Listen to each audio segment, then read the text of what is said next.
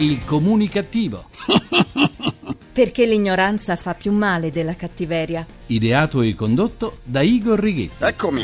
Cambio, cambio, cambio di mentalità. Datemi, datemi, datemi un'altra identità.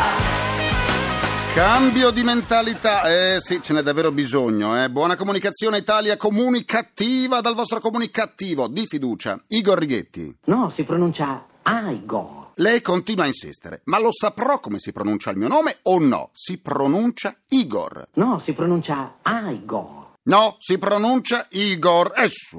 No, no, ti sbagli, ti sbagli, ti assicuro. Non ci si metta pure lei, eh, signora Rossella O'Hara. Che cosa ne sa lei che è rimasta via col vento? Si pronuncia Igor. Non è vero, Allora è una congiura, vi siete messi d'accordo. non è vero. Invece si pronuncia Igor e non si impicci, signora Rossella O'Hara, altrimenti non la ospito più, eh? Siete uno sfrontato e un villano, andatevi. Io, ma se ne vada col vento, lei. Bentornati da Igor Righetti. È sicuro? Sì, certo, sono sicuro, sì. È sicuro? Sì, sicurissimo, ma adesso non ci si metta pure lei per cortesia. Se continua le mando l'assassino della doccia del film Psycho e poi se la vede con lui, eh? Eh, ti pareva, ti pareva egocentrico come pochi. Come lo chiami, non perde occasione per farsi sentire. Basta, vai via, via. Oh, bentornati alla nostra terapia radiofonica di gruppo Emissioni Zero numero 2021 con il 21 con l'1. 27, 27, no, 21. 25, Come 25? 36, 36 tra un po'. 51, 51. 75. Vabbè, basta, basta così. 75. 75, 75. Il mio primo saluto di oggi lo mando a tutte quelle persone che il sabato e la domenica vanno nei centri commerciali indossando la tuta da ginnastica. Ma andate a fare shopping o a fare jogging? Non pensavo facesse così ridere. Ma, vabbè. Infine, saluto i produttori di asciugamani che per renderli ultra morbidi, e sentite come sono morbidi questi asciugamani, morbidi, non assolvono più alla loro funzione, cioè asciugare. Prima che si possano definire asciugamani, vanno lavati e rilavati decine e decine di volte. Ci sono anche quelli che quando li usiamo perdono pezzetti di spugna, facendoci ritrovare con la faccia pelosa modello cita. Appunto, quando finalmente cominciano ad asciugare non sono più morbidi, si lacerano, il colore è sbiadito e quelli più economici ricordano la carta vetrata. Hai una vaga idea di cosa sei veramente? Ma certo, sono comunicativo. Cominciamo la terapia. Gli italiani stanno diventando un popolo di obesi. I chili in più cominciano a sommarsi sin dalla prima infanzia. Invano le autorità sanitarie emettono proclami su proclami di stato d'allerta. Troppa ciccia fa male, fa venire una miriade di malattie. Così la donna cannone, quell'enorme mistero volò. Eh, la donna cannone. E poi grasso non è bello. Appelli su appelli contro i rotolini e i rotoloni di grasso non hanno ottenuto alcun risultato e l'Italia si è trovata a essere il paese con il più alto numero di bambini obesi. Poi ecco arrivare la crisi economica e il miracolo si avvera. Dopo vent'anni di ingrasso continuo, gli italiani si scoprono più magri. Ma magri, magri, magri, magri, magri. Lo dice una ricerca della Coldiretti che conferma un italiano su due è in sovrappeso, ma la crisi fa registrare un'inversione di tendenza. È la prima volta, dopo tutti questi anni che la bilancia continuava a salire, che si assiste a un dimagrimento di massa, merito della crisi che ha seri effetti anche sull'alimentazione. Ma allora è proprio vero che non tutti i mali vengono per nuocere? No. No, no, no, no, non c'è da rallegrarsi per la verità, perché la situazione resta preoccupante sia per la crisi, sia per l'obesità degli italiani che continua a essere eccessiva anche se i cittadini che hanno perso peso sono ben 250.000. Oh mio Dio. Oh mio Dio. Sì, 250.000. Al top del dimagrimento figura il mezzogiorno, dove molti uomini e donne sono rientrati nel peso forma. Ma anche nel caso del dimagrimento resta la preoccupazione per la qualità dell'alimentazione, perché gli italiani hanno tagliato sui prodotti più costosi, ma anche più necessari alla salute, come il pesce fresco e la frutta, mentre si registra un aumento negli acquisti di prodotti dall'origine incerta e con dubbie caratteristiche salutistiche e nutrizionali. Va bene dimagrire dunque, ma attenti a ciò che mangiamo. E ricordate che siamo ciò che ingeriamo. E se ingeriamo spazzatura... Appunto, puzza la spazzatura. E fa pure paura, perché si dimagrisce anche quando ci si ammala. Diceva lo scrittore Cyril Cumley che imprigionato in ogni obeso c'è un magro che fa segnali disperati implorando di essere liberato. Di contro William Shakespeare scriveva Vorrei che attorno a me ci fossero uomini piuttosto grassi e con la testa ben pettinata e tali insomma che dormano la notte. Ecco, importante è sempre e comunque stare bene, perché le malattie trovano sempre la risposta dei nostri problemi prima di noi. Ma chi è? L'idraulico? L'idraulico? Ma mi disturba mentre sto conducendo il programma. Non abbiamo bisogno dell'idraulico, grazie. Buongiorno, sono l'idraulico.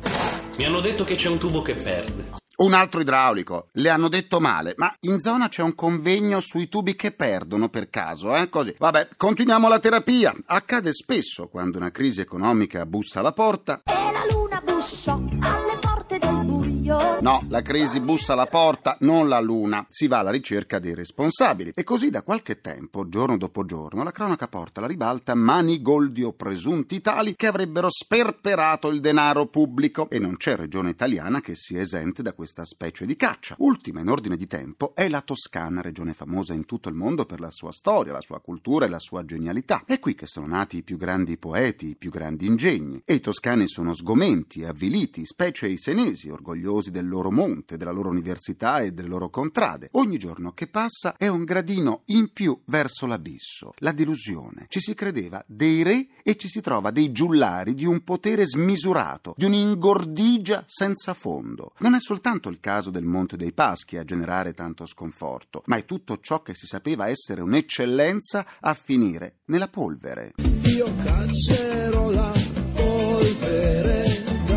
Ecco, cacciamo la polvere. La corruzione si scopre che era nidata ovunque, tante opere dell'ingegno sono state messe in difficoltà. A fare scalpore è stata per prima la gestione dell'ASL di Massa Carrara, dove si indaga da tempo nel bilancio 2008 e ogni volta si scoprono nuovi ammanchi. Finora si parla di un crack di 420 milioni siore e siori, 420 milioni. Oh, sì. A seguire c'è il caso della TAV, del tunnel che si doveva costruire sotto la città di Firenze, i cui costi sono lievitati fino ad arrivare a 700 milioni. E poi, sempre a Firenze, ecco colpita una delle istituzioni più prestigiose della città, il Maggio Musicale, commissariato a più riprese e con decine di milioni di disavanzo. Denaro pubblico sperperato, un sistema vorace, sentite com'è vorace questo sistema di amministrazioni che annienta tutto. I magistrati indagano e parlano di una vicenda che ha i connotati di un'associazione a delinquere e queste sono soltanto alcune delle vicende che vedono protagoniste aziende private commiste al pubblico. Che cosa dire? Il danno economico è rilevante, ma quello che più fa male è il pensiero che tanti, troppi hanno intrallazzato per farsi i propri affari alla faccia di ogni deontologia. Leggere di tante ruberie, nefandezze e imbrogli che sarebbero stati compiuti da tanti insospettabili col denaro pubblico non può che far venire lo sconforto. E dopo il danno, la beffa. Sono decine le procure italiane che indagano su una moltitudine di personaggi coinvolti in vicende che vedono sperperi di denaro pubblico. Con la carenza di magistrati e di addetti alle cancellerie che abbiamo, con i processi che durano anni e anni, tanto che molti di essi vanno in prescrizione, fino a rendere ingiusta la giustizia, ci mancavano i corrotti di rango a intasare le aule dei tribunali. Ma non potevano fare come Fabrizio Corona e cercare asilo lontano, magari non in Portogallo, ma che so, in Siria o in Afghanistan. Per questi, però, non si sarebbe potuto parlare di fuga dei cervelli. No. Son parole sante E son parole sante Per riascoltare sedute del comunicativo andate sul sito ilcomunicativo.rai.it dove potrete anche scaricarle in podcast e sentirle in caso di Alluce Valgo, perché io valgo. Vi aspetto pure sulla pagina Facebook del comunicativo facebook.com slash il comunicativo. C'è mia nonna su Facebook Un saluto alla nonna dalla pagina Facebook del Comunicativo. Oggi saluto Eva Trinca, Edoardo Timidei, Francesco Deli Paoli, Nadia Falco, Carla Porcaro, Emanuele Albano e Matteo Saulli, studente di 20 anni della Facoltà di Lettere dell'Università Sapienza di Roma, che ha scoperto da poco il Comunicativo e non riesce più a farne a meno. Benvenuto Matteo nella grande famiglia del Comunicativo che aumenta di giorno in giorno. Passo la parola al nostro concorso nazionale per aspiranti conduttori radiofonici. La radio è di parola. Ami la radio e ti piacerebbe metterti alla prova? Iscriviti in modo gratuito alla quarta edizione del concorso nazionale per aspiranti conduttori radiofonici La Radio di Parola, promosso in collaborazione con il Ministro degli Affari Regionali, Turismo e Sport. Per conoscere il regolamento e inviare la tua prova di conduzione vai sul sito ilcomunicativo.rai.it. Hai tempo fino al 14 marzo 2013. Potresti condurre una puntata di un programma di Rai Radio 1 e realizzare un'audioguida sulle mete turistiche italiane meno conosciute. Non perdere questa occasione perché la radio è di parola.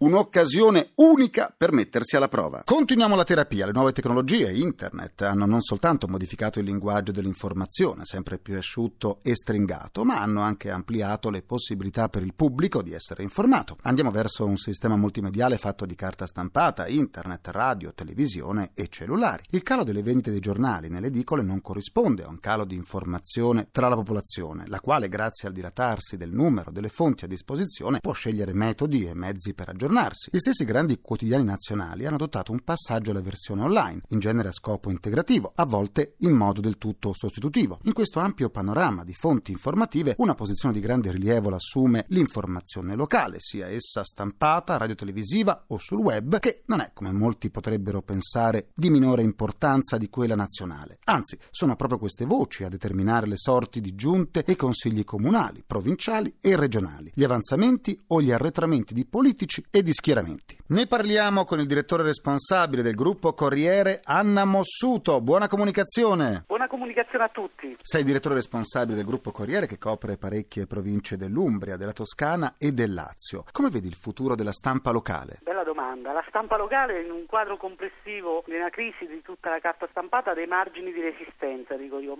Sono maggiori proprio perché le caratteristiche di capillarità che rappresenta consentono il perdurare e anche il rafforzarsi di alcuni tipi di contatto. Penso per esempio ai protagonisti di storie locali, così come gli sportivi, come i quartieri, i politici del posto. Insomma, un quadro generale di contatti, possiamo dire, di vicinato, che per il momento non sembrano avere negli altri media un altrettanto vigore e spazio però nello stesso tempo credo che la stampa locale debba avere la capacità di rinnovarsi. Noi cerchiamo di farlo tutti i giorni dando più spazio a quelle cronache locali e localissime, integrandosi ancora di più con i supporti elettronici. Quali le opportunità offerte dal web alla stampa territoriale? Il web copre appunto ed integra le notizie locali, andando a cercare contatti soprattutto con le nuove generazioni, i ragazzi che non sono proprio una clientela affezionata della carta stampata. Il web permette di rendere globale anche la più piccola delle testate locali, a tempo tempo stesso di anticipare temporalmente la diffusione delle notizie.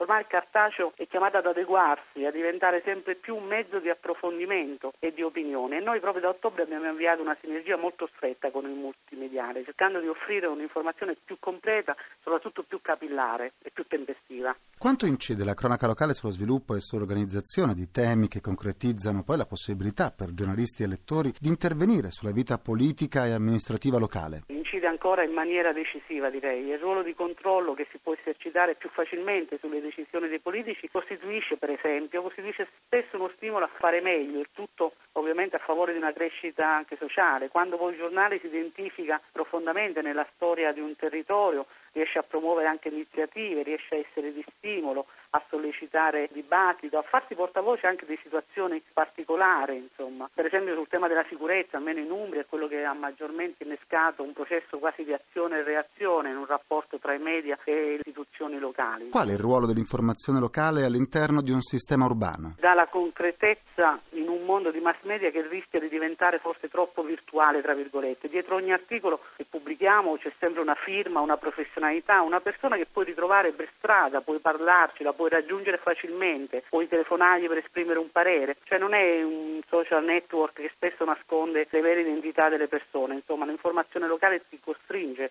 ad essere punto di riferimento ed avere un riscontro immediato di quello che scrivi nel bene e ovviamente nel male. Grazie Anna Mossuto, direttore responsabile del gruppo Corriere e buona comunicazione. Grazie a voi e buona comunicazione a tutti. Sola me ne vo per la città.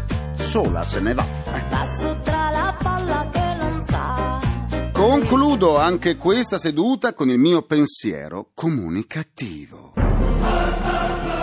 L'attrice americana Katie Holmes, ex moglie di Tom Cruise, ha dichiarato di prendersi cura di sé con la cosmesi naturale molto in voga tra le star di Hollywood. Tra i vari rimedi, l'attrice ha rivelato di usare la bava di lumaca sulla pelle. Forse usando le lumache, Katie Holmes spera di rallentare l'invecchiamento?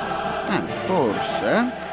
Ah, un po' di bava di lumaca mi è rimasta qui. Ringrazio i miei implacabili complici Vittorio Lapi, Valtrighetti, Carapagliai. Un ringraziamento a Francesco Arcuri. Alla console. Alla console tra gli immancabili Folletti! Folletti, pure loro esodati, c'è Emanuele Di Cavio. La terapia quotidiana del comunicativo tornerà domani sempre alle 14.44. 44 44 come i gatti, sempre su... Rai Radio 1. La voce ufficiale di Radio 1 non è mai afona. Ecco, sta arrivando il cavallo della Rai per riportarmi a casa. Arrivo, eh? Un attimo. Buona comunicazione, buon proseguimento dal vostro portatore strano di comunicattiveria, Igor Righetti. Non andare via. No, non faccia così, Non su. Devo lasciare la linea al GR1, ma domani altro giro, altra corsa, grazie. Il comunicativo. Perché l'ignoranza fa più male della cattiveria. Ideato e condotto da Igor Righetti.